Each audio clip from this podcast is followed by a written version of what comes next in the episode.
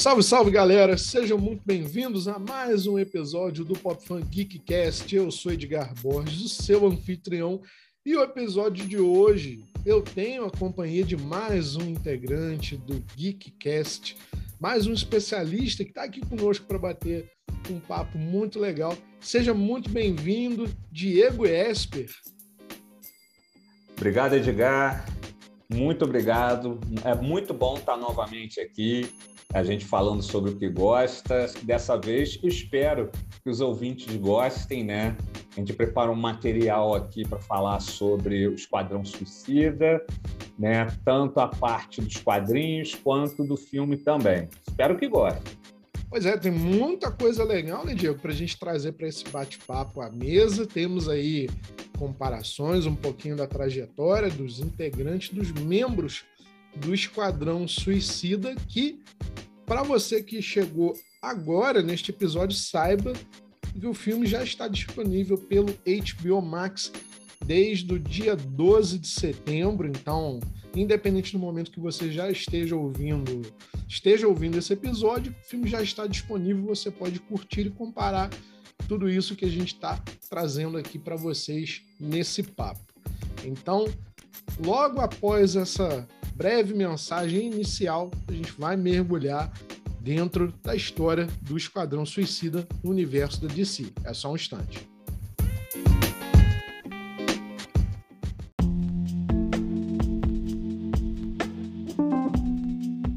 E galera, novamente fazemos o apelo a vocês para que compareçam às unidades de hemoterapia, os hemocentros, né, os locais de doação de sangue, para que compareçam efetuem suas doações. Diversos bancos de sangue pelo Brasil afora estão com seus estoques abaixo da média e as suas doações são muito importantes. Inúmeros tratamentos de saúde dependem das suas doações para que possam dar continuidade. Então, ou seja, pedimos encarecidamente que vocês tenham a boa fé, possam ser solidários com o seu próximo. Doar sangue é doar vida. Não espere a sua vez chegar. Antecipe-se. Tenha exatamente a consciência de que o seu gesto salva vidas. Pelo Brasil afora, você pode comparecer à agência transfusional mais próxima e efetuar a sua doação. Aqui em Petrópolis, é possível de comparecer à agência do Banco de Sangue Santa Teresa, localizada à Rua Doutor Paulo Hervé, 1130, no Bingen. Telefone prefixo 24 2245 2324. Ah, antes de comparecer, faça contato pelo telefone e agende o horário de sua doação. Todas as agências, não apenas em Petrópolis, mas no Brasil, estão preparadas para orientá-los dos procedimentos, bem como recebê-los dentro dos protocolos de segurança e até mesmo os doadores que estão recentemente vacinados terão instrução sobre como proceder. Fica aqui então o nosso pedido para que colaborem. Doar sangue é doar vida e o PopFan apoia esta iniciativa.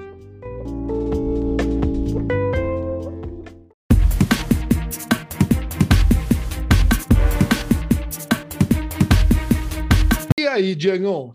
Estamos aí novamente agora com o Esquadrão Suicida entre nós, esse filme maravilhoso, muito bem sucedido, trazido pelo James Pistola, né? Grande diretor Boa. da DC e também mais conhecido pelo Marvel Studios com Guardiões da Galáxia. Bom, mas antes da gente já mencionar o filme, vamos falar um pouquinho sobre a trajetória do Esquadrão Suicida que começou nos quadrinhos, né, Diego? Então, vamos lá, você que é um grande e renomado conhecedor de HQs, conhece tudo mais um pouco do universo DC, já que é o teu universo favorito. Conta pra gente aí, de onde vem o Esquadrão Suicida? Beleza, Edgar. Cara, eu fico lisonjeado pelo grande conhecedor. Nossa Senhora, agora estou me sentindo aqui.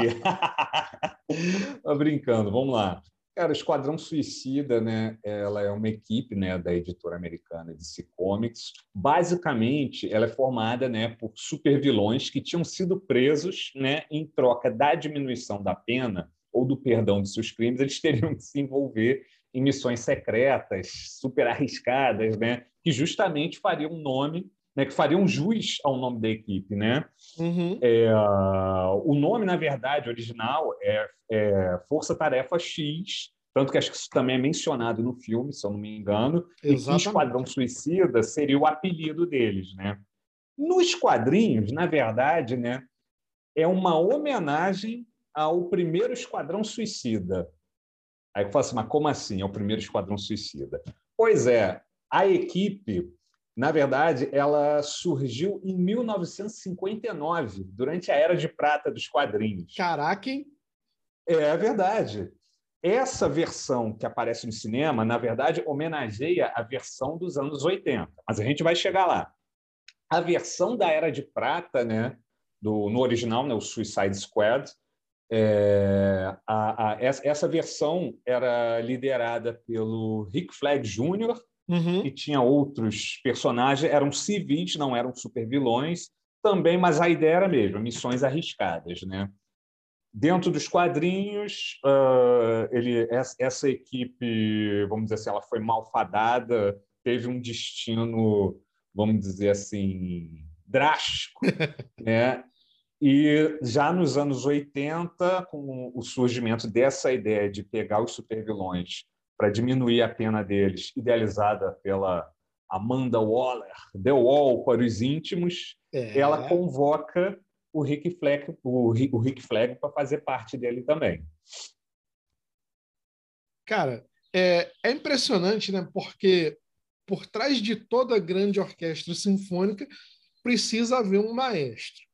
Então, vamos falar de Amanda Waller, porque é uma das personagens mais enigmáticas no universo DC. Ela funciona quase como a figura do imperador de Star Wars dentro da DC Comics, já que é uma figura que antagoniza, ela, vamos dizer, ela não bem antagoniza, ela tem os interesses próprios dela é, no remanejamento de heróis ou grupo de vilões descartáveis, né, que é assim que o, o Esquadrão Suicida é conhecido, por assim dizer, como você falou, Amanda Waller, The Wall, né, a parede, então o muro, a muralha, por assim dizer, dentro das inúmeras alcunhas que ela tenha. Cara, Diego, transposição de Amanda Waller como personagem de quadrinhos para a figura imponente de Viola Davis no papel, presente em ambos os filmes aí da, do Esquadrão Suicida. O que, que você achou da interpretação de Viola Davis e da escolha dela para interpretar a personagem? Vamos lá, meu nobre. Cara, é... vou começar uma coisa, né? Não existe Esquadrão Suicida sem Amanda Waller. Ponto é uma das melhores personagens da DC Comics. Eu, para tu ver, eu comecei a acompanhar, eu já acompanhava né, o Esquadrão Suicida desde os anos 80. Né? A primeira aparição dela foi durante o crossover Lendas, Legends, né, no original em inglês. Uh, o mote da história, só para a gente se localizar aqui: Darkseid lança um ataque contra a Terra, os heróis meio que têm que se juntar para enfrentar Darkseid, e o governo americano tem essa ideia, chama Amanda Waller, foi a primeira aparição dela nos gibis foi durante esse crossover, Lendas, né? Ela junta alguns vilões, mais o Rick Flag Jr., para enfrentar um dos monstros que o Darkseid lançou né, durante o ataque. E é, ela chegou, já, já chegou chegando, né? Não é, é uma mulher que praticamente ela não aceita, né, é, é, desaforo de vilão e herói nenhum. Uma das coisas muito legais durante a série do Esquadrão Suicida, né, já que aliás já foi transposta para outras mídias também, né, é a relação dela com Batman é uma coisa sensacional. É quase uma relação de amor e ódio. É muito, é muito legal, porque ela vive peitando o Batman e vice-versa. É muito interessante a relação deles, né? Isso já foi explorado, inclusive, no, naquele desenho clássico né, da, da Liga da Justiça, Sem Limites. Isso. Né? Ela, eu, eu, eu, gostei da, da Viola Davis como a The Wall, Eu acho que ela também é um dos destaques, inclusive, do outro filme, né? o primeiro. O primeiro filme, eu vou te falar, ele não é lá aquelas coisas, tem lá os seus, o seu valor. Ela, para mim, é um dos destaques, uma das melhores coisas do primeiro filme desse aí é ela mesmo. Viola Davis, ela tem um porte, ela tem a voz, as expressões necessárias que a personagem pede, né? Ela para intimidar qualquer vagal do esquadrão ou herói, né? Agora eu vou te dizer uma coisa, a minha única assim queixa, né, é que no gibi dos anos 80 ela é mais humana que a versão do cinema, né? Ali assim? na versão do cinema porque o que acontece na versão do cinema ela é muito mais impiedosa ela não mataria os seus comandados mesmo sendo uma cambada de, de, de psicopata, né? ela, é verdade, ela não mataria o, os seus comandados assim sem um motivo realmente muito sério. Como o filme, né? Ele é exagerado por si só, achei né, assim, né? O tom dele é mais uma, uma comédia de ação, né, de humor negro, vamos dizer assim. Ela é a... todos os personagens, né? Eles são mais caricatos, mais exagerados. Não que seja ruim, eu achei que funcionou ali na linguagem do cinema. Então, é, eu acho que a, a, a Waller também, como, assim como os outros personagens, ela é mais assim exagerada, porque no, no gibis ela é, é mais humana e menos impiedosa, vamos dizer, né? Uhum. Mas o trabalho dela foi sensacional. Eu, eu não consigo imaginar outra pessoa para dar, né, assim, é, luz para Amanda Waller, senão a Viola Davis. Eu acho que até o Octavia Spencer poderia também, mas acho que de repente isso é uma outra discussão. É, vamos guardar isso para um outro para um outro momento dentro desse papo, porque tá aí. Você mencionou uma outra atriz que eu sou fã de carteirinha e gosto muito. E só complementando, né, Diego, como você bem apontou, Esquadrão Suicida só existe graças a Amanda Waller ela tem de fato esse relacionamento extremamente conturbado, principalmente com o Batman, né, já que são forças. É, quando um, uma força imparável encontra um objeto irremovível, dá no Boa. que dá. Tanto que no primeiro Esquadrão Suicida do David Ayer existe uma cena, uma cena pós-crédito onde Amanda Waller dá de cara com Bruce Wayne. Exatamente. Então já e muito fica... legal, né?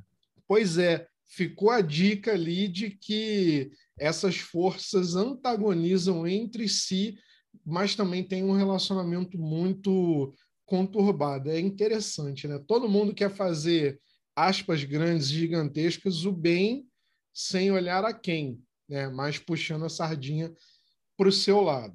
Bom, Diegão, então o Esquadrão Suicida nasceu na era de prata, nos quadrinhos na década de 50 para 60 e veio ganhando força, veio ganhando cada vez mais o afeto e o carinho do público conforme o tempo passou. Perfeito. Uma equipe não é possível de permanecer tanto tempo no imaginário e na, na relação de afeto do público se não tiver um seio principal de personagens que mantém ali aquele foco inicial. Então, o que eu quero dizer com isso é quem são os membros mais constantes do Esquadrão Suicida e vamos mencionar também alguns outros que passeiam de uma certa maneira pelo time indo e voltando, é possível? É, vamos que vamos, meu nobre. Vamos lá. É, essa, a versão que inspirou o filme, né, ela surgiu no final da chamada Era de Bronze dos gibis, ali em 1985, 86. Né? Aí de, isso aí é discutido, né, que depois da Era de Bronze dos gibis começaria a Era Sombria dos gibis, né, com lá ali em 1986 quando a DC reformulou o seu multiverso, né, com aquele crossover lendário Crise nas Infinitas Terras. Nesse mesmo ano foram publicados o Watchmen do Alan Moore e Cavaleiro das Trevas do Frank Miller.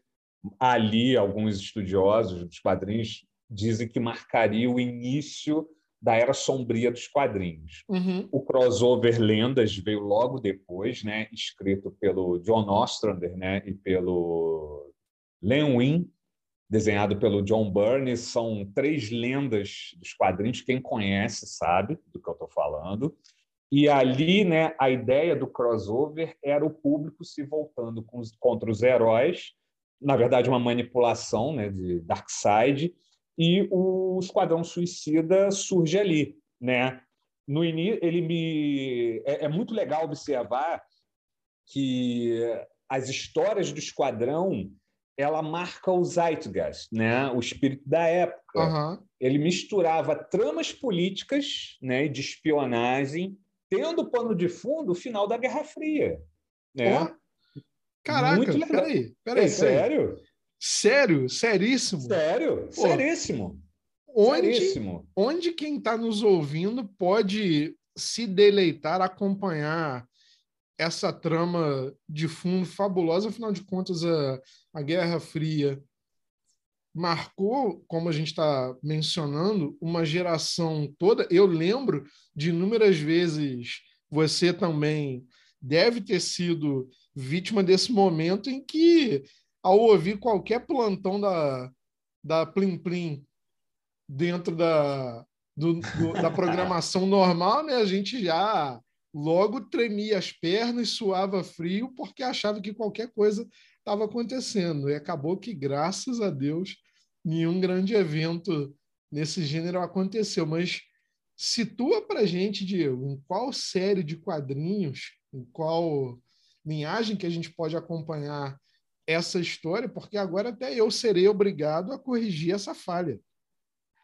Então, complementando o que você disse, né? Principalmente depois de ter visto, não sei se você lembra desse filme, aquele filme Day After, o dia seguinte. Sim.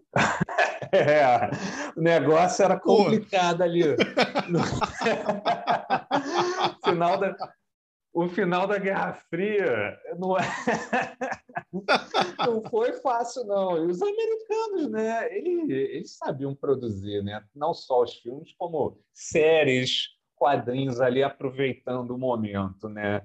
E hum, isso me lembra, né? Tinha uma história, né? Que eles tinham que invadir uma instalação na, só para ter uma ideia, né, uma história do Esquadrão Suicida, né, no run de 1987, né, uhum. esse é o lendário run, né, dos anos 80, com o qual o James Gunn certamente se inspirou para fazer o filme. Que porque depois que a gente, a gente depois vai chegar nas homenagens ali, uhum. mas eu posso né, adiantar agora que tem uma história que eles têm que invadir uma instalação na União Soviética para salvar um membro da equipe que ficou para trás e foi detido. Estava uhum. num, numa prisão soviética lá.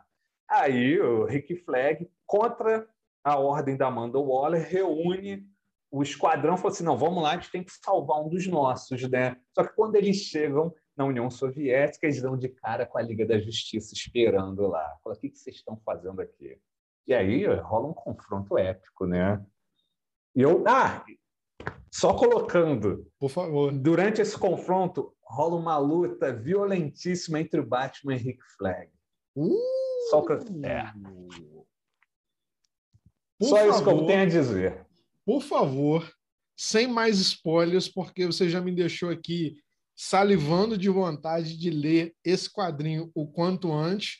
Acho que saindo da gravação desse episódio, vou direto para pesquisas online como adquirir este período maravilhoso do Esquadrão Suicida. Bom, este é um, um, um, pano de fundo muito interessante que alimentou toda a indústria do entretenimento, né? no período da década de, das décadas de 80 e 90 com o uhum. imaginário da Guerra Fria. De lá para cá, Diegão, quais outros ambientes que o Esquadrão Suicida teve como pano de fundo, como mote das suas aventuras? Perfeito. Além da histórias né, envolvendo espionagem, tramas políticas, também tinham as histórias, vamos dizer assim, de gibi, vamos dizer assim. O Esquadrão Suicida já foi parar em outras dimensões. O Esquadrão Suicida já foi parar em Apocalipse, né? a Terra de Darkseid. Amanda Waller já se viu frente a frente com Darkseid. Caraca! Então, é, é, cara, mas, né? Aí, assim, né, chegando ao ponto você tinha perguntado sobre os, os membros né, do, do, esquadrão, né? O nome, né, faz jus, né, à equipe, né, Esquadrão Suicida, mas tinha aquele elenco recorrente, né, de personagens.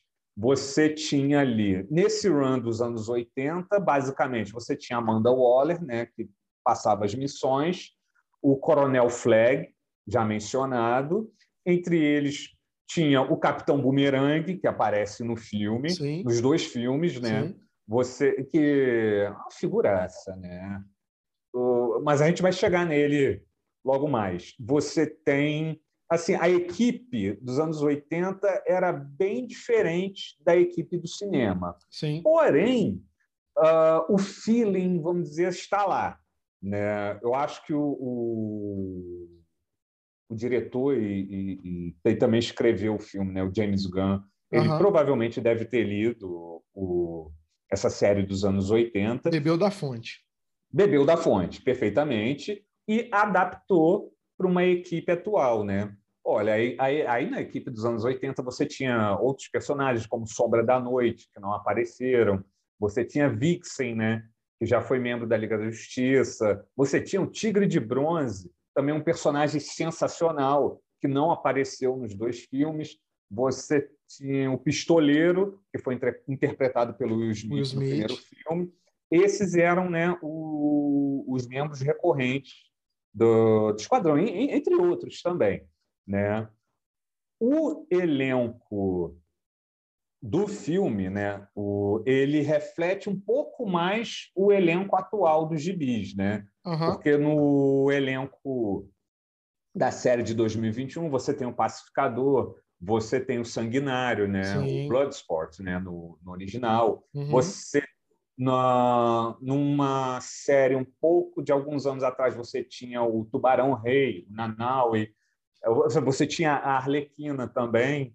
Algo todo assim, né? Durante as várias séries você tem aqueles personagens que meio que cravaram o seu lugar no esquadrão, né? Mas voltando àquilo que eu tinha falado, não, não para mim não tem esquadrão sem Amanda Waller e uma outra dimensão também vamos colocar que Rick, o, o, o, Coronel Rick Flag também é, é parte também do esquadrão, né? Cara, uma coisa interessante que daqui a pouco quando abordarmos o filme em si, é, já prepara isso que não está na nossa pauta, está aqui, olha, assunto surpresa, temática surpresa para você Oba. como psicólogo. Quero Vamos seu lá. parecer sobre a Arlequina e algumas das cenas, mas a gente vai mergulhar nisso daqui a pouquinho. Diegão, mas voltando a falar dos integrantes do, dos quadrinhos e essa variação de elenco, vamos falar de um tópico interessante que causou muita discussão é, entre os fãs sobre principalmente a mudança do protagonista de um filme para o outro. Que no Perfeito. primeiro filme você tem o Will Smith como pistoleiro, né? E na sequência, no reboot, remake, como queiram chamar, você passa a ter então o Bloodsport, o Sanguinário, Robert Dubois, do Idris Elba. Qual é a relevância que você, como leitor de quadrinhos, consegue enxergar, por exemplo, de um personagem classe A que é o pistoleiro, né, o Deadshot. Perfeito. Passando para um personagem classe, desculpem, mas classe Z, como o próprio Sanguinário, que não tem importância nenhuma, nenhuma, zero nos quadrinhos, e passou até agora com a escalação do Idris Elba para o papel. Como é que você analisa, como é que você avalia isso? Boa, boa questão, Edgar. Vamos lá. Vamos colocar então, vamos começar pelo pistoleiro então, né? Pistoleiro que no primeiro filme ele foi interpretado pelo Will Smith, né? Mas assim, engraçado, o filme, eu a minha opinião não foi lá grande coisa, tem suas é, tem suas qualidades, tá? Não é um desastre total, uma das coisas que eu gostei foi até do, do, do pistoleiro, né, interpretado pelo Smith, né? Uhum. Mas uma coisa que tem que, tem que colocar aqui: ele é bem diferente do pistoleiro dos quadrinhos. Sim. Porque o pistoleiro dos quadrinhos era um suicida e tinha o desejo constante de morrer. Que, aliás, acho que sobrou para o Homem Bolinhas né, nesse filme. Pois é. Ele. Engraçado, o, o, o pistoleiro do Will Smith ele era frio, né, era focado, mas apesar do carisma do Will Smith.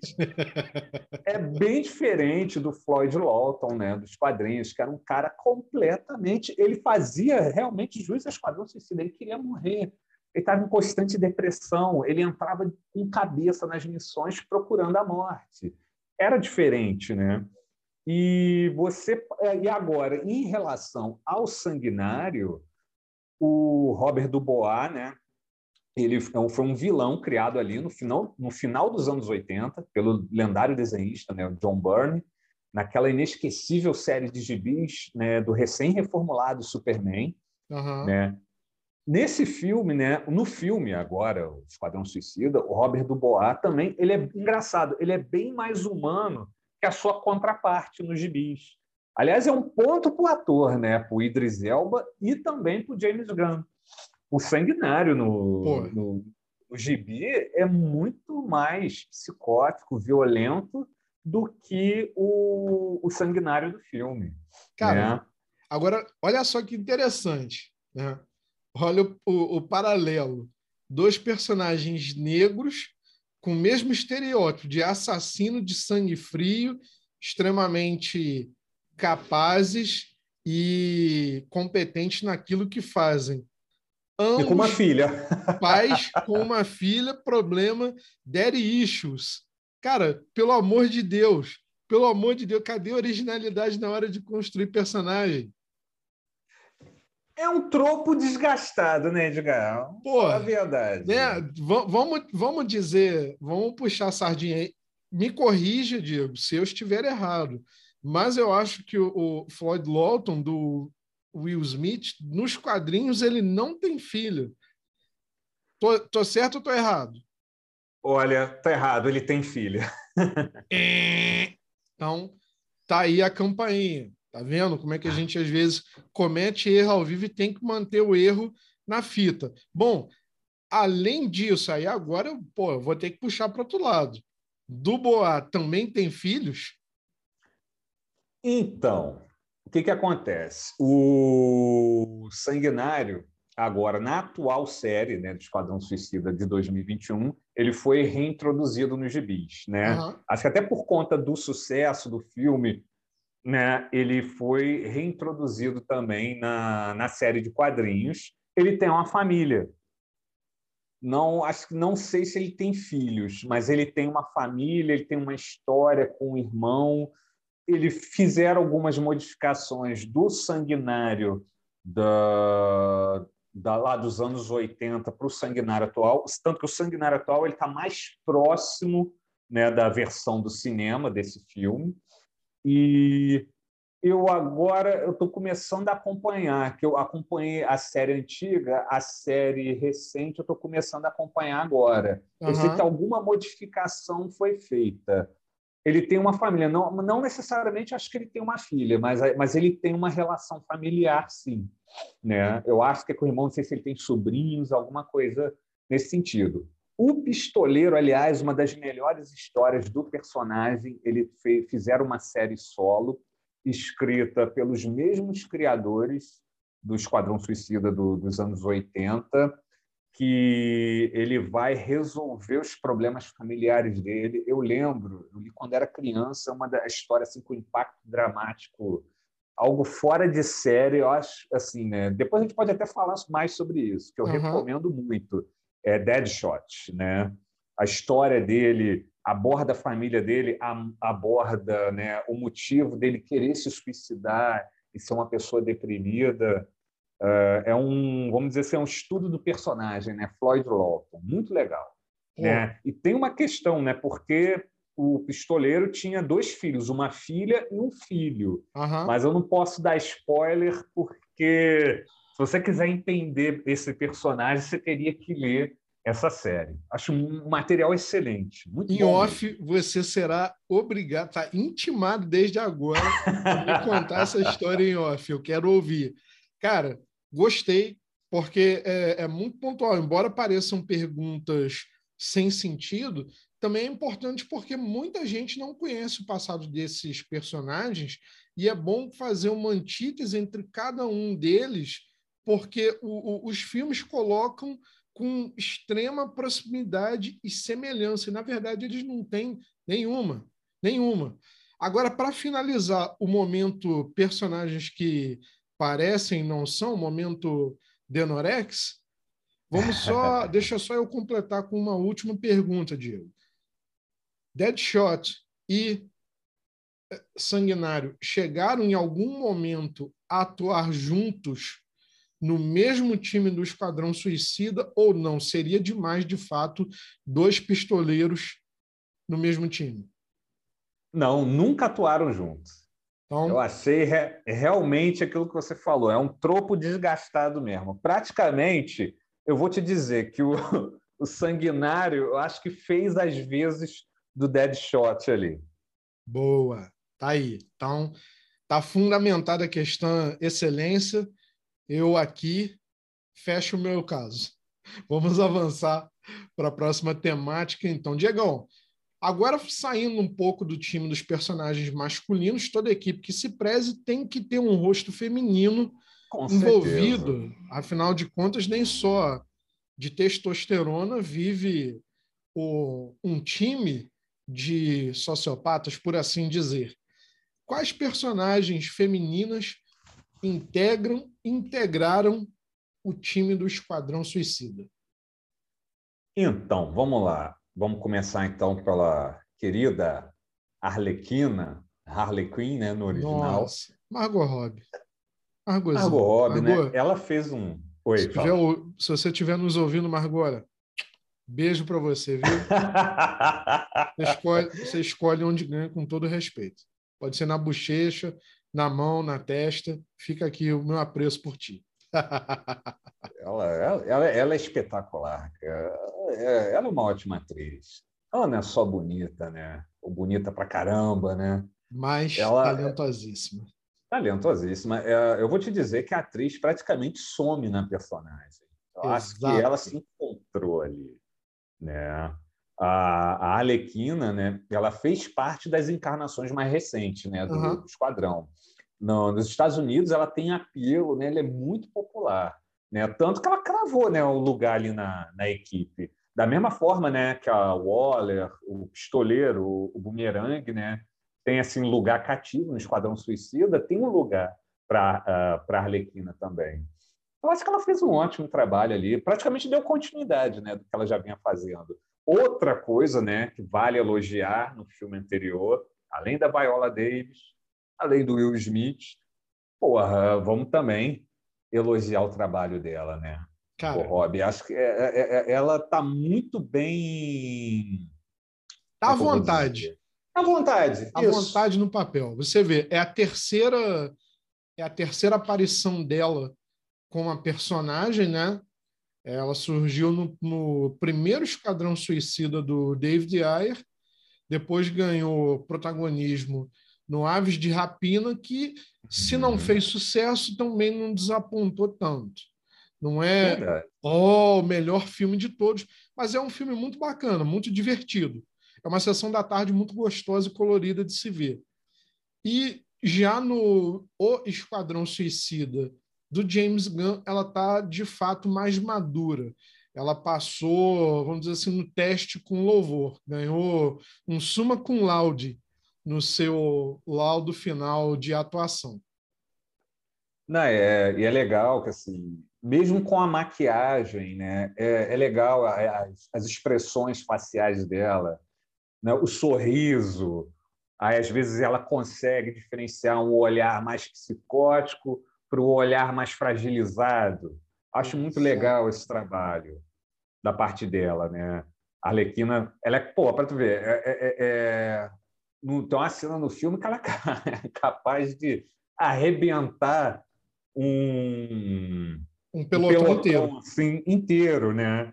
Mas, assim, no, no, até no, no, no gibis, ela, ela, vamos dizer assim, ela evoluiu bastante, né? Ela de capanga, né, do, do Coringa, capanga e amante dele, evolui, né, para sua um personagem próprio ali. Sim. Né? Ela tem luz própria, vamos dizer. Mas assim, né, nos gibis ela ela ganhou força, né, e habilidade, né, mais forte com a pessoa normal e tudo uhum. mais, graças a uma fórmula da era venenosa, né? Que, aliás, também até a relação entre elas né, evoluiu durante o tempo, que elas eram só parceiras no crime, aí a coisa evoluiu para amigas e agora elas são um casal, né? Exato. No, nos quadrinhos. Aliás, a Era Venenosa, para efeito de curiosidade, também fez parte do Esquadrão Suicida, né? É. No run dos anos 80, já ali no início, final dos anos 80 e início dos 90. Ela também fez parte do Esquadrão Suicida. Quem sabe, né? Numa possível sequência, elas não estrelem juntas ali. Aparecem as duas no filme. Eu creio, na verdade, Diego, que vai ficar reservado para Gotham Sirens. A, ah, tá. a presença dela, né? Ou, ou seja, as não é bem sirenes, eu esqueci a tradução literal agora, mas quem é fã dos quadrinhos pegou a referência que são exatamente as damas, as belas e as perigosas de Gotham City, tanto do lado das mocinhas, mas principalmente do lado é, é, anti-herói, anti-heróico da, da história. Então, é muito interessante você ter trazido também essa história do, do casal Harley Quinn com Poison Ivy, né, a Era Venenosa, que também representa o um momento com a comunidade LGBTQIA+, ganhando uma voz também na mídia de quadrinhos com um casal putz, de personagens ilustres e icônicos dos quadrinhos, que são Era Venenosa e, e Harley. Então tá aí uma, uma bela lembrança. Bom, a gente falou de duas das personagens aqui. No primeiro filme, a gente teve a presença da Katana, né? vivida pela atriz Sim. Karen Fukuhara, que agora é a integrante do time do The Boys, a Kimiko, que Perfeito. também quase não fala, né? na verdade, não fala. Diego, é, Katana também esteve presente em algum momento na formação do Esquadrão Suicida nos quadrinhos ou não? Foi pura exclusivamente para telona? Então, nos quadrinhos do Esquadrão Suicida, Katana fez parte da, das equipes mais recentes, né? a partir de 2011, eu acho, se eu não me engano, das últimas reformulações, né? vamos dizer assim, nessa década, de 2011 para cá. Porque nos anos 80, a Katana, para efeito de curiosidade, ela fazia parte de uma equipe do Batman. Oh. O Batman é, o Batman, quando saiu da Liga da Justiça, depois de uma discussão, né, ele formou uma equipe própria, os Outsiders, ou os Renegados. Caraca! E a Katana, é, a Katana fez parte da equipe do Batman nos anos 80. Aí depois, agora, né, no, no gibi mais recente do Esquadrão, acho que o run de 2016, se eu não me engano, uhum. aí ela, ela fez parte dessa equipe que era mais parecida com o filme anterior né? Você mencionou das outras personagens femininas, né? No esquadrão, no caso a personagem Enchantress, né? A encantadora ou uhum. magia, né? Do filme anterior, ela fez parte do esquadrão dos anos 80, que ela é o alter ego da doutora Juni Moon, né? Eu acho que ela foi interpretada pela atriz Cara Delevingne, não é? Isso, isso mesmo. Isso aí. Ela fez parte do run dos anos 80. Boa. Agora, vamos sair um pouco da seara dos quadrinhos. Vamos pular, então, para telona. Eu acho que para quem é, é fã. Não, peraí, deixa eu me manter aqui no, no, nos quadrinhos um momento, porque tem uma situação muito interessante também para a gente apontar e que quase que eu deixo de uhum. fora. Um dos personagens que teve grande apelo, grande aceitação por parte do público, como um dos grandes meta-humanos do universo da DC, foi o Nanaui, né? o, ah. Barão Rei. Mas, como a gente bem mencionou, o Nanaui não era o único grande meta-humano que integrou o próprio Esquadrão Suicida. Vale lembrar que no filme de David Ayer tivemos o Killer Croc. Perfeito. Diego, quais outros meta-humanos, vamos dizer assim, de aparência menos convidativa para aquele chá das cinco pela rainha, também tiveram passagem pelo time do Esquadrão Suicida, e que vale uma menção honrosa aqui nesse papo. É, o, o Crocodilo, né, ou Killer Croc, né, ele fez parte também das, da, das equipes mais recentes, também, é, como é que eu vou dizer assim, que agora fugiu. O run mais recente, esse de 2016, uhum. foi o que, de certa maneira, se assemelhava ao filme do David Ayer, né? o primeiro filme. Além do Killer Croc, eu, eu diria que o Nanaui chegou, o Rei Tubarão, para fazer as vezes dele, como assim o, o membro bruto de aparência é, de aparência assim intimidadora, né, uhum. para assustar os, os inimigos, né? Do, pelo menos eu acho que assim, do, tanto da equipe antiga quanto da equipe mais atual, são os, os de aparência mais extravagante mesmo, né? Eu não lembro de algum outro personagem de assim, vamos dizer assim, mais monstruoso, não realmente não lembro de algum outro, outro personagem assim que tivesse uma aparência monstruosa, vamos dizer. Era mais fácil assim, né? Os vilões serem assim, né? Os vilões são mais vilões que os vilões, né? Porque assim, para o esquadrão suicida enfrentar, né, já é composto por toda sorte de psicopata louco, psicótico. Então os vilões tinham que ser muito mais casca-grossas, né? Eu lembro de um, um dos vilões que era um computador que assumia inteligência própria no, no run dos anos 80, que era assim, né, um dos vilões estranhos, e um outro, acho que era Mantícora, se eu não me engano, que era também uma criatura meio monstruosa que eles enfrentaram, né?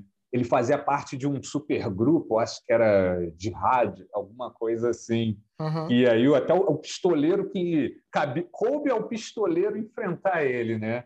E ele ali, né, ele adorava, assim, pô, eu acho que eu vou morrer nas mãos desse monstro. Que maravilha, tudo que eu quero. Sem contar o próprio Darkseid, mas isso deixa de repente para uma outra ocasião. Vamos guardar isso aí na manga, sem, sem dúvida. Diegão, então agora sim, vamos pular para o time do Esquadrão Suicida na telona. Esse Filme que, na, na, na minha humilde opinião, foi um dos melhores trabalhos do James Gunn até o momento.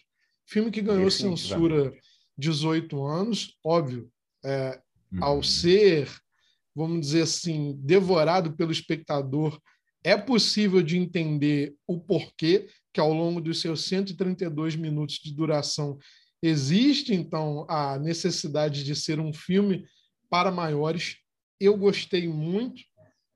É um filme de equipe e a gente sabe que, na atualidade, James Gunn é um nome que trabalha com extrema competência o quesito equipe, sabe muito bem distribuir tempo de tela, trama e o que mais necessário para cada um dos personagens é, brilhar e ser bem quisto pelo público. Vamos começar pelo, pelo basicão, então. Formação da equipe, Diego, o que, que você achou da formação dessa equipe para este novo filme? Você diz, Edgar, assim, a equipe e os personagens, né? Sim, sim, sim. Olha, o gostei, né? Também completando, gostei também do filme. Eu acho que combinou muito eles colocarem assim o humor, né? A irreverência do, do, do James Gunn, aquele ar do Guardiões da Galáxia, só que aqui encaixando né, numa violência mais gráfica, eu acho que combina até. Se você tem um grupo formado por supervilões, assassinos, né, psicopatas, a ação desmedida, né, comédia, assim, vamos dizer assim, é... uma comédia de ação, uhum. com muita violência gráfica, eu acho que combinou perfeitamente, né? Você falou, como, como bem você falou, é, combina a, a, a, é, a expertise dele de fazer filmes de equipe com ação desmedida, momentos engraçados, diálogos inspirados. Acho que a, a fórmula ali perfeita, né? Caiu como uma luva, né, para o Esquadrão Suicida. A equipe em si, os personagens, assim, é, é, é engraçado a capacidade que eles têm de fazer a gente gostar né? Você tem ali personagens assim que teoricamente deveriam ser desprezíveis, que a gente adoraria ver todos enforcados ou numa cadeira elétrica, a gente torcer por eles. Isso é muito legal. Eu acho isso um barato. Como é que eles conseguem isso? Cara, é, é bacana porque vamos, vamos só falar aqui dos, dos personagens mais da ótica dos atores. É muito interessante porque a gente tem no elenco o Joel Kinnaman, que retorna como o Rick Flag. É, eu acho que é o cara que simboliza muito a essência do, do Rick Flag. Não tem nem o que tirar, nem o que pôr.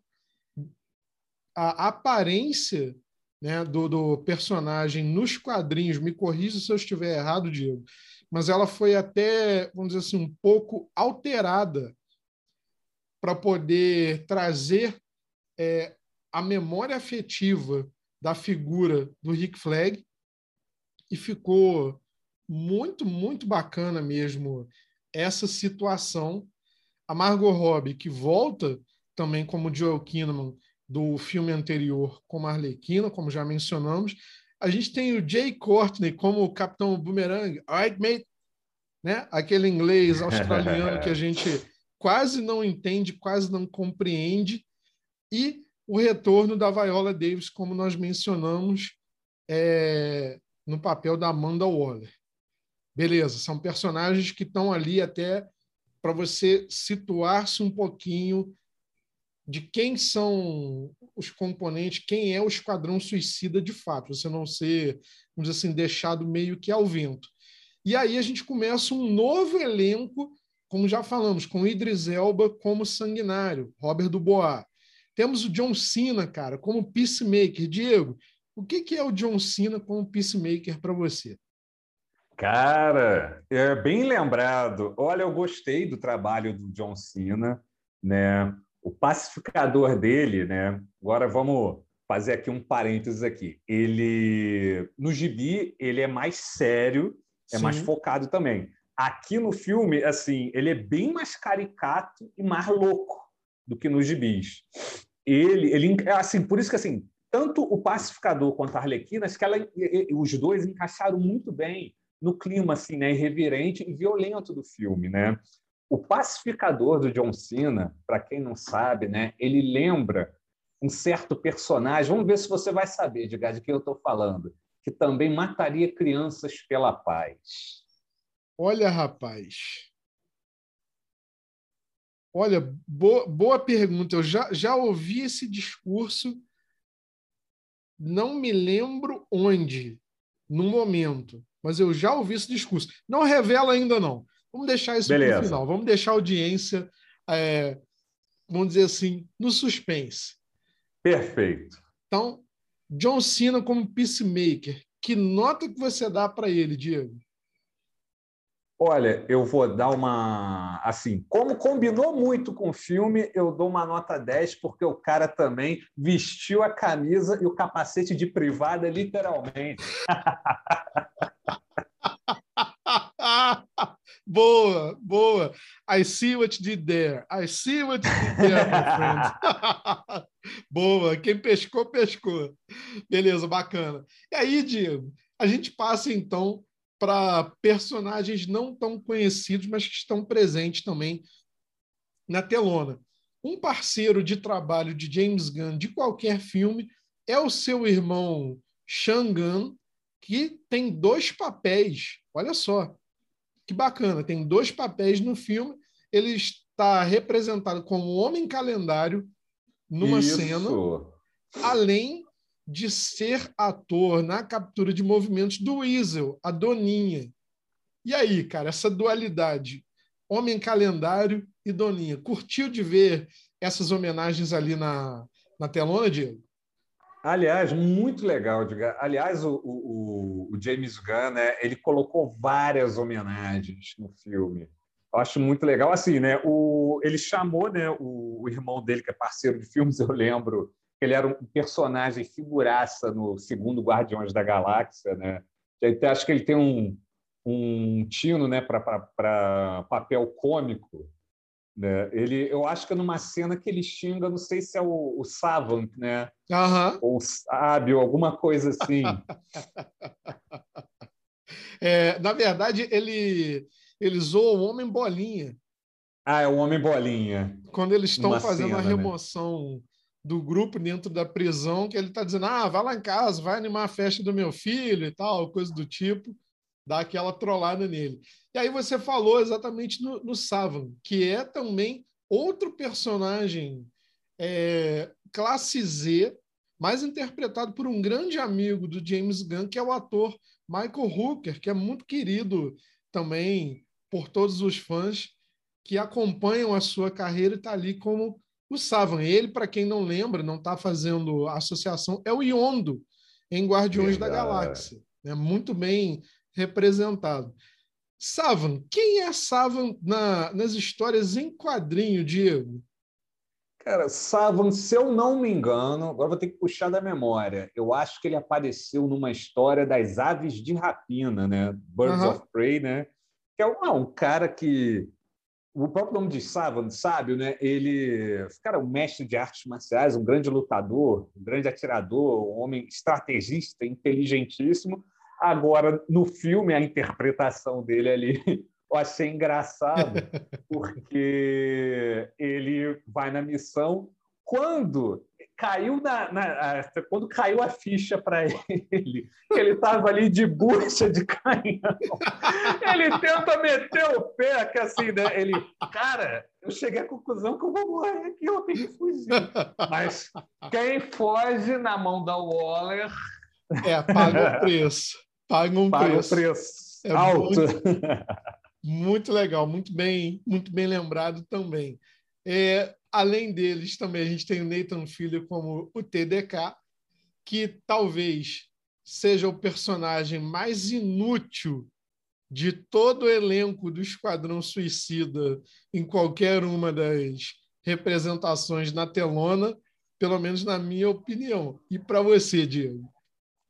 Não, ali eu, eu acho que foi mais assim uma, uma mapeada mesmo, né? Para combinar com o, o, o, clima. Porque assim, o, o, o filme é um filme de ação, tem suas partes dramáticas, tem né, ali um pouco de drama também, para criar aquela conexão né, com o espectador e tudo mais.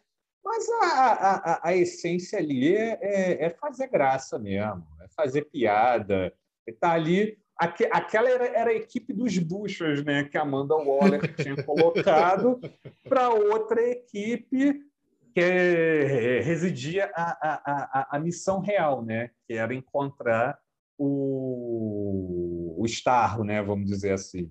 Sim. Ali era uma equipe de Bushers, né, né, você tinha até assim, você tinha a, a Mongal, né, que é a irmã do Imperador Galáctico, Mongul, né, que é um Sim. vilão do Superman, né? Ali ela também estava de bucha, né?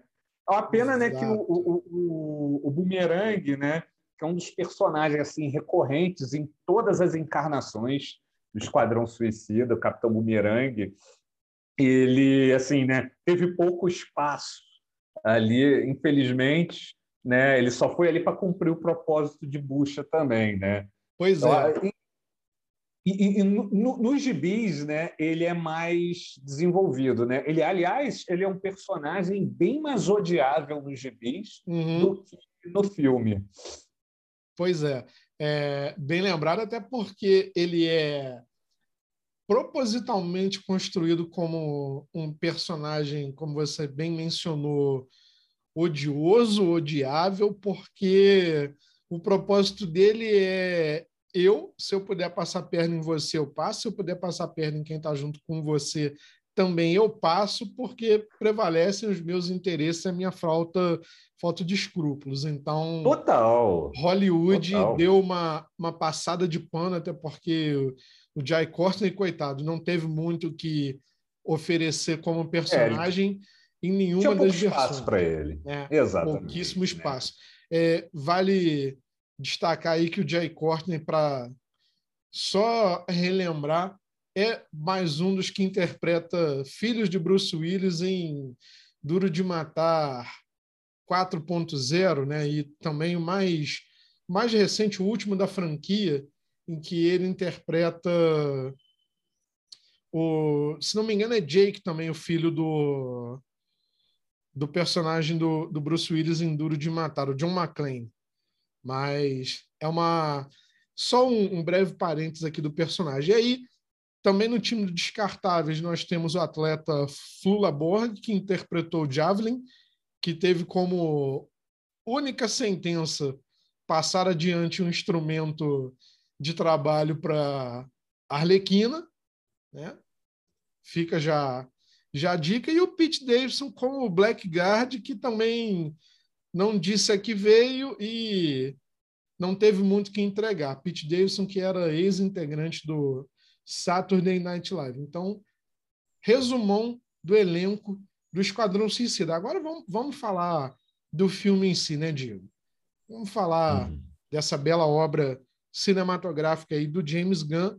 Então, o filme tem como o grande mote a missão do time destacado pela Amanda Waller de invadir uma prisão na fabulosa e fictícia ilha de Corto Maltese e, na verdade, conta com duas equipes, equipe A e equipe B do Esquadrão Suicida para realizar essa, essa missão.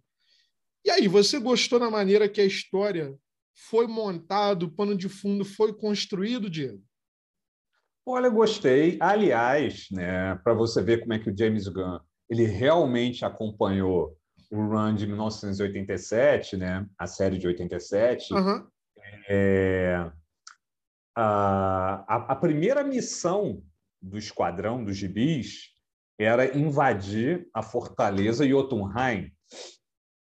Só que, ao invés de Porto Maltese, eles iriam, né, nos gibis, para um país do Oriente Médio, uhum. Iraque, né? para derrotar um grupo terrorista. Né? Eu achei legal. Só que aí, para criar a história do, do filme, ele usou também essa questão. Não, vocês vão invadir a ilha, lá tem uma fortaleza né, construída pelos, pelos nazistas, Jotunheim. Só que ali tem a questão do Starro, né? Que é um vilão, acho que é o primeiro vilão da Liga da Justiça, Exatamente. lá na Era de Prata também. Exatamente. Ah, pô, o, o, o, os efeitos especiais do Starro estão sensacionais. Eu nunca imaginei. Porra, eu nunca imaginei, cara, que eu ia ver o, o, o Starro num filme. Achei muito legal, muito legal mesmo. E ali assim, é simples, você vê, o mote ali é simples, né? Vocês têm uma missão, né? Cumprir a missão, você cumpre a missão, cada um vai ter uma diminuição da pena ou liberdade, que é o mote do esquadrão mesmo, né? Simples, os personagens bem, bem construídos, né? Aí vale né, é, exaltar o trabalho dos atores de preparação, do próprio diretor também. Sim. Né? Eu gostei porque assim não tem nada complicado, tanto que você não precisava, tanto que assim o, o elenco anterior né, não, não, fez falta, tirando alguns personagens que retornam, né, como é o caso da própria Amanda, do, do, do Flag do Boomerang, você tem praticamente um elenco novo. E não é desprezar né, o, o, o elenco anterior, mas você não precisa. Quer dizer, o, a, a coisa foi tão bem feita que você pode fazer um elenco novo e construir, né, ainda dentro daquele mesmo universo, porque é, é de certa forma uma continuação do outro filme, mas assim com um sabor de tudo novo, é um recomeço. Quer dizer, mesmo que você viu o outro filme, você Sim. pode assistir esse aqui. Se você não viu, você pode assistir também. é um ponto de partida muito legal. E tem umas surpresas bem legais, né? como a, a Caça-Ratos 2, o Tubarão Rei, o Homem Bolinhas, né? foram gratas surpresas no filme. Gostei bastante mesmo. Pois é, então, até a gente deixou de fora por injustiça, agora você bem mencionou, é importante. Até a retratação da Ratcatcher, né, a Caçadora de Ratos 2, é muito interessante porque o primeiro vilão, o original, o, o pai dela, por assim dizer, é antagonista do Batman, e é antagonista ferrenho, né? E nessa retratação é feito de uma maneira mais agridoce, vivido pelo diretor Taika Waititi, que, cara, qualquer papel que Taika Waititi resolva atuar por diante das câmeras, ele já merece nossa atenção. Tá aí o que fazemos nas sombras que não me deixa mentir, que é muito, muito, muito divertido, cara. É muito divertido. E, e, ah. E é, é, é, interessante porque a gente deixou de fora o Homem Bolinha, né? o Polka Dot Man, vivido pelo Dave Dastmalchian, que é um ator com grande e consolidada carreira no universo audiovisual da DC, né? Tanto Com certeza. filmes do Batman, Cavaleiro das Trevas, já que ele interpreta o Thomas Shift, que é alvo de uma das melhores cenas do Batman, Cavaleiro das Trevas, no momento em que o Harvey Dent é confrontado pelo Batman após ele sequestrar um dos capangas do, do Coringa, e também com participações aí no seriado do Arrowverse, né, dentro da do universo da DC na telinha. É muito bacana. Diego, Polka Dot Man, de vilão tosco também, hum. classe Z, para um personagem que ganhou o, o afeto do público na telona. Cara, qual a tua impressão? Ah, mais um, né, que a gente tem que exaltar o trabalho do ator, né? É, as expressões dele, sempre com medo, assustado, e engraçado, também buscando a morte, a relação dele com a mãe. Né? Algumas coisas ali eu acho que foram liberdade né, criativa do, do, do James Gunn e do ator, mas rendeu também. Achei muito legal, muito bem feito. Ah, o arco dele, né? Que ele ele está entrando na missão para morrer. Ao fim ali, já lá no finzinho do filme, o cara já se sentiu um super-herói. muito Cara, legal. É muito bacana porque ele carrega o trauma da relação dele com a mãe e, cara, rende cenas maravilhosas. Rende cenas é. maravilhosas. Você ri da barriga do. Então tá aí, como a gente está bem mencionando, o, o trabalho do ator David Asmaldi, que merece destaque também. Putz, dentro do, do filme que, que marcou muito, cara. Ficou muito, muito bacana mesmo. Diegão, agora vamos, vamos falar também de uma, uma parada muito bacana, muito interessante, que o James Gunn fez de uma maneira muito sábia. Ele dividiu o filme em capítulos. Né? Ele ah, praticamente colocou uma pontuação de um ato para outro e de uma maneira magistral. Né? Com você, certeza, bem lembrado. Como espectador, como é que você leu, como é que você efetuou exatamente essa leitura dessa visão brilhante dele de pontuar o, o filme por capítulos da forma que ele fez? Pô, Edgar, você vê ali, eu vi ali de uma forma assim, um apaixonado pelo que faz, James Gunn, é um apaixonado por quadrinhos de super-heróis, né? um fã mesmo, nerd de carteirinha, que eu vi ali, né? um cara que ama fazer cinema, algo bem autoral mesmo. Né? Ali para dar a impressão de que você está lendo um gibi de super-heróis, um super-vilão, enfim. Eu gostei muito né? a, a, saída gráfica né? para chamar, fazer a chamada de cada capítulo e mostrar o que está acontecendo. Cara, é nada menos que brilhante. Brilhante. Eu, eu, acho que uma das coisas que a Warner, a Warner Brothers podia fazer é realmente confiar no, na mente criativa né, do diretor nas suas próximas produções. Você vê assim parte né, do, do, do trabalho dele em Guardiões da Galáxia. Teve um outro filme, agora tu vai ter que me ajudar, cara, um filme de terror que ele fez. É o que aconteceria se o super-homem fosse mal. Brightburn. Brightburn, perfeito. Está ali na assinatura do diretor, né? Que é um cara que é realmente fã de quadrinhos de super-herói, eu acho que eles foram muito felizes na contratação dele para a realização desse filme.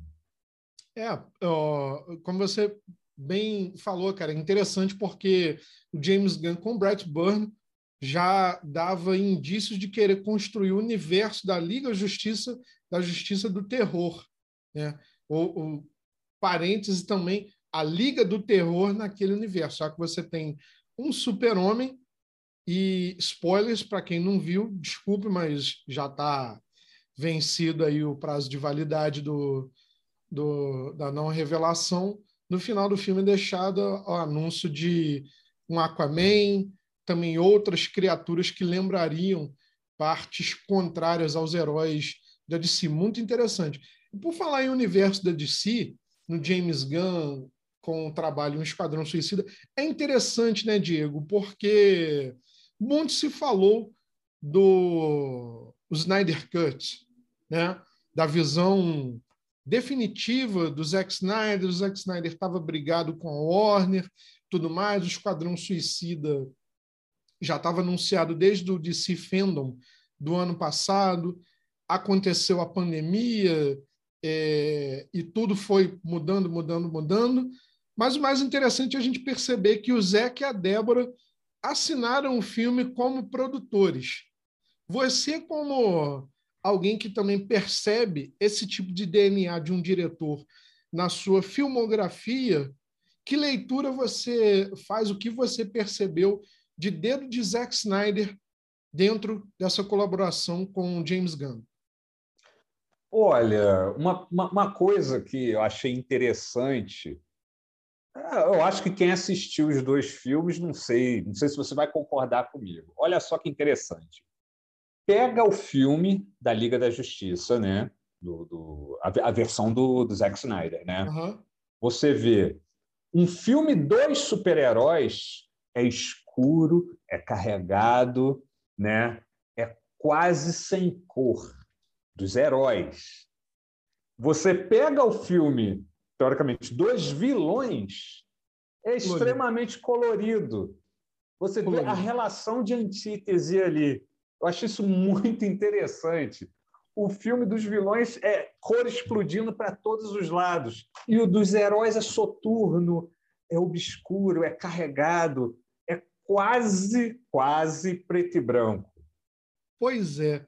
Cara, você pontuou muito bem. E olha, olha só que bacana. O... Vamos pegar aqui três personagens tá? que representam isso por conta do, do grito das cores. Você tem o Polka Dot Man, né?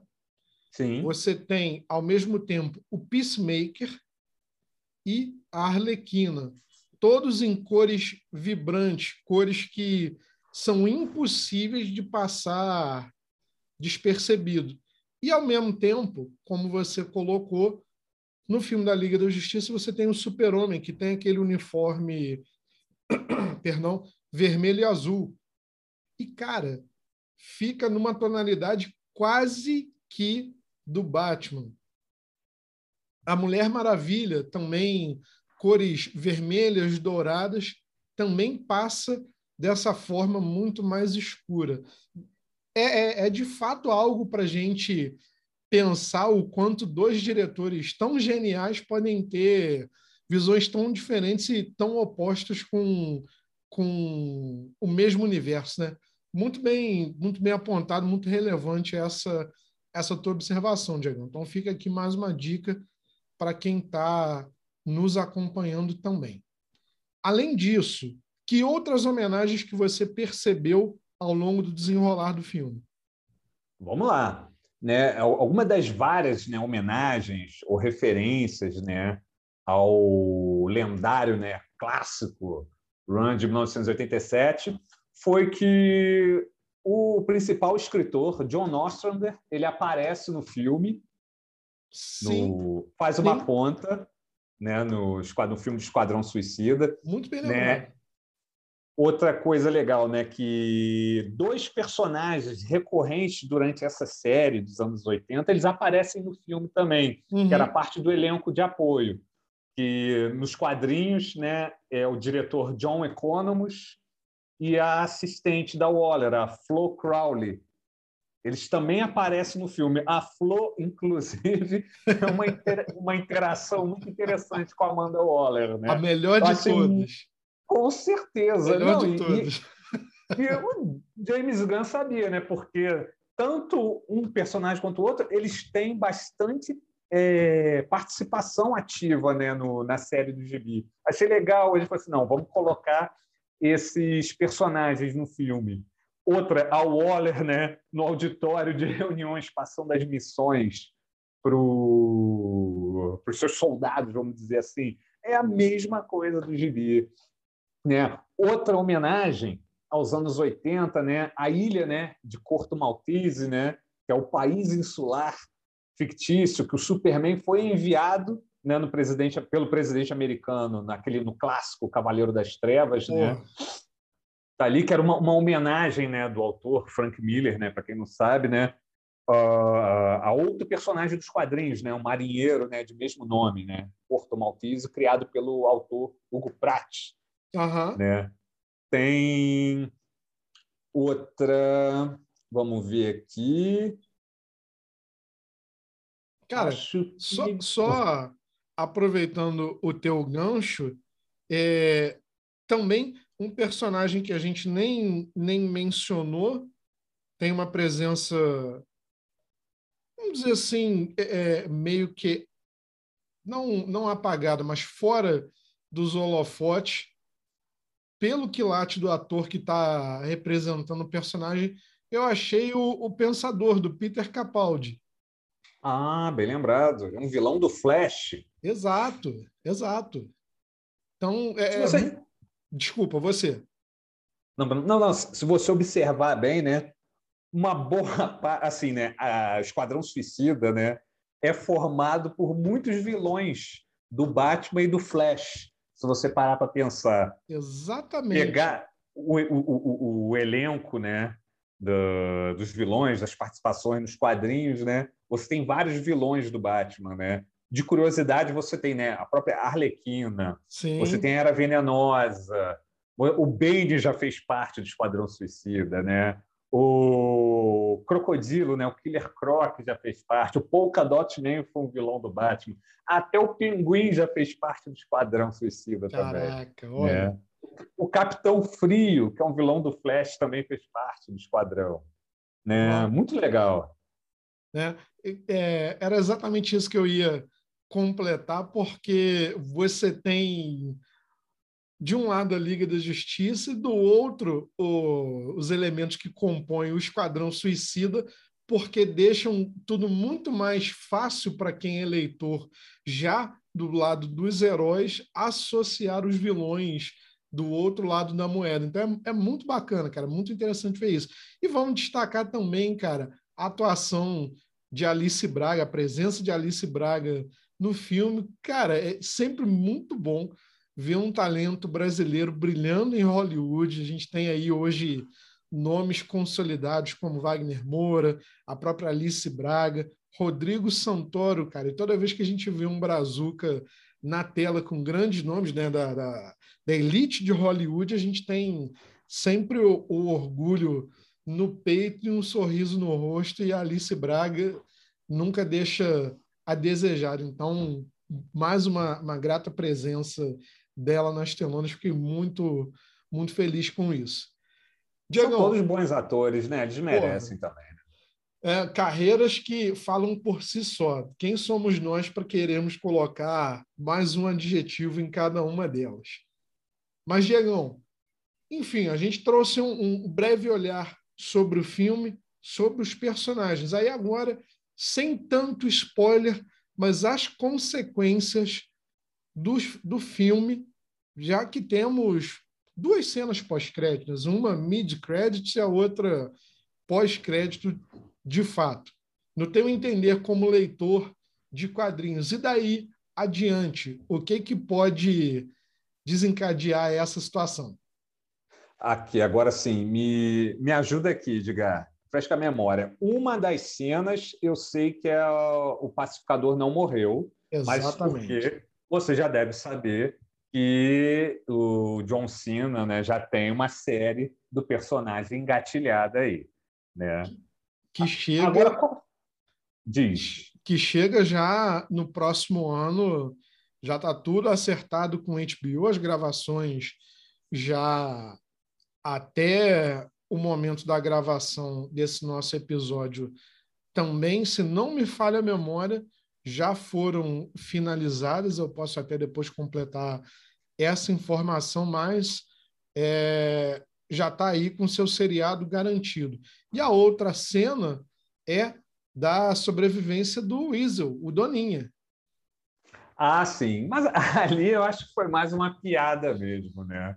Porque como uma das cenas engraçadas do filme, né? Os, os funcionários da Amanda Waller fazendo a aposta em quem vai sobreviver e quem vai morrer no, durante a missão, né? Acho que foi mais ali uma, uma piada do, do diretor, do James Gunn. Bacana, muito, muito bom poder falar do Esquadrão Suicida. Aí, Diegão, vamos voltar então da nossa avaliação aqui. Você bem comentou Viola Davis como Amanda Waller. Olha, Otávia Spencer, como bendita, seria uma outra aposta que eu compro, hein? E fácil. Olha, não, sabe por quê? Eu tava, eu reli, né? Eu já eu li quando era criança, né, a série do, dos anos 80 e recentemente, né, eu reli né? Foi até legal que teve histórias que eu não que eu não tinha lido uh, quando era garoto, pude reler agora, né? Um outro contexto, né? Pô, a primeira vez que eu li tinha 10 anos de idade. Agora, aos 40, né? Uh, você observa outras nuances ali no gibi. Muito bacana. E em alguns desenhos, né, da, o desenhista né, Luke McDonnell, né, parceiro do John Ostrander, né, durante a, uhum. a elaboração da série, ele desenhar, ele desenhou a Amanda Waller em alguns, em algumas cenas, em alguns quadrinhos, que ela ficou muito parecida com a Octavia Spencer. Eu falei assim, se caso a Viola Davis não estivesse disponível, né, eu acho que o Octavia Spencer também faria uma Amanda Waller muito, muito bem, né? E talvez, né, apresentasse uma outra nuance da Waller, quem sabe. É, é não só honrosa como válida essa possível indicação, porque também no, no, nas animações de Liga da Justiça bem anteriores ao, momento atual, Liga da Justiça Sem Limite, nas interações que a própria Amanda Waller tem com o grupo da Liga, ela lembra e, e, e muito a personagem, a personagem não, a atriz, a, a Otávia Spencer. Concordo contigo, seria uma excelente escolha de casting, né, para interpretar a personagem e fica aqui então a menção, menção honrosa. Você mencionou um lado mais obscuro. A Otávia Spencer tem um filme mediano, talvez um pouquinho abaixo do talento dela, chamado Ma, que ela interpreta a personagem de nome Ma Rains, que é tida como, a princípio, como uma fada madrinha para um conjunto de de amigos, filhos de ex-companheiros de, de colégio dela. E, na verdade, tudo trata-se de um plano de vingança bem, bem elaborado, só deixa essa premissa, você precisa ver. É interessante, pode não estar tá a faixa, a altura do talento dela, repito, que merece todo louvor, mas ainda assim é uma outra face e uma outra vertente do talento da, da Otávio Spencer. Muito interessante. Diegão, para a gente fechar, para a gente fechar o episódio, então, é, eu vou te, te pedir que você elenque, então, o seu esquadrão suicida ideal com cinco personagens do universo da DC que você gostaria de ver nas telonas. Caramba, hein? Pô, essa. Olha, bom, boa pergunta, diga. Olha, eu sou suspeito para falar, mas eu já deve ter percebido que eu sou fã da, da série dos anos 80. Uhum. Então, obviamente, eu vou fazer uma uma equipe né, montada, baseada no elenco dos anos 80. Né? Eu acho que teria, na minha equipe, óbvio, não pode faltar a Amanda Waller, né? mas ela é, vamos dizer assim, é, é a rocha. É, ela é equipe. é off-chart. Off-chart, beleza. Eu colocaria pistoleiro, que eu acho que pistoleiro é, é a cara de Esquadrão Suicida. Tem que ter, acho que precisa de ter um Floyd Lawton ali. um bumerangue, porque ele, além de ser o alívio cômico, ele proporciona situações únicas dentro do, do esquadrão, né? mas com um maior destaque, claro. Uhum. Tigre de Bronze, porque o Tigre de Bronze, para ter uma ideia, ele no, no, nos quadrinhos, ele era o preferido para liderar o esquadrão, porque ele era a bússola moral, inclusive da Amanda Waller, né? Uhum. Ele foi um dos, um dos líderes né, do esquadrão. Ele, aliás, o Tigre de Bronze, ele dividia a liderança do esquadrão junto com o Rick Flag. Né? Boa. Ele teria que fazer parte também. O cara é um grande lutador marcial, ele já foi membro da Liga dos Assassinos, o cara já enfrentou o Batman no, no mano a mano, né? Ele, é, ele é um lutador tão bom ou melhor do que o Batman. Então, acho que um cara desse saberia impor respeito né, uhum. na equipe. Uh, eu gosto muito da Vixen, apesar dela ser uma heroína, eu acho que ela encaixou, assim, ela podia tanto fazer parte da Liga da Justiça quanto do Esquadrão Suicida. Ela encaixou muito bem no Esquadrão Suicida. Ela seria, né, acho que talvez o par romântico do Tigre de Bronze, como foi nos quadrinhos, uhum. né? Teria que ser uma, uma, uma atriz negra, né, para poder fazer essa personagem. É uma personagem sensacional também. E para fechar, acho que é a Sombra da Noite, que é a teleportadora. Ela tirou o Esquadrão Suicida de muitas enrascadas. Né? Boa. Faz jus, faz, faz sentido, na verdade, essa, essa escalação, porque na hora do pega para capar, então nada mais justo do que um, um botão de emergência, por assim dizer, uma saída de escape. Tá aí, bem bem mencionado. Agora, colocando um pouco mais de pimenta no, no cozido, você bem preparou aí uma atriz negra que poderia, de repente, interpretar a Vixen. Marque bem minhas palavras, Diegão, marque bem minhas palavras, você que está na audiência nos prestigiando. Lashana Lynch. Guarde esse nome. Ah, Lashana Lynch. Guarde hum. este nome. Perfeitamente, patrão. É. Diegão, também ficou uma pergunta no ar antes da gente, nessa reta final aqui, entregarmos mais este episódio. Ficou no ar uma questão de quem seria o personagem que faria de tudo, mesmo que tivesse eliminar mulheres e crianças para alcançar seus objetivos. Olha, eu pensei, pensei e não consegui solucionar a charada.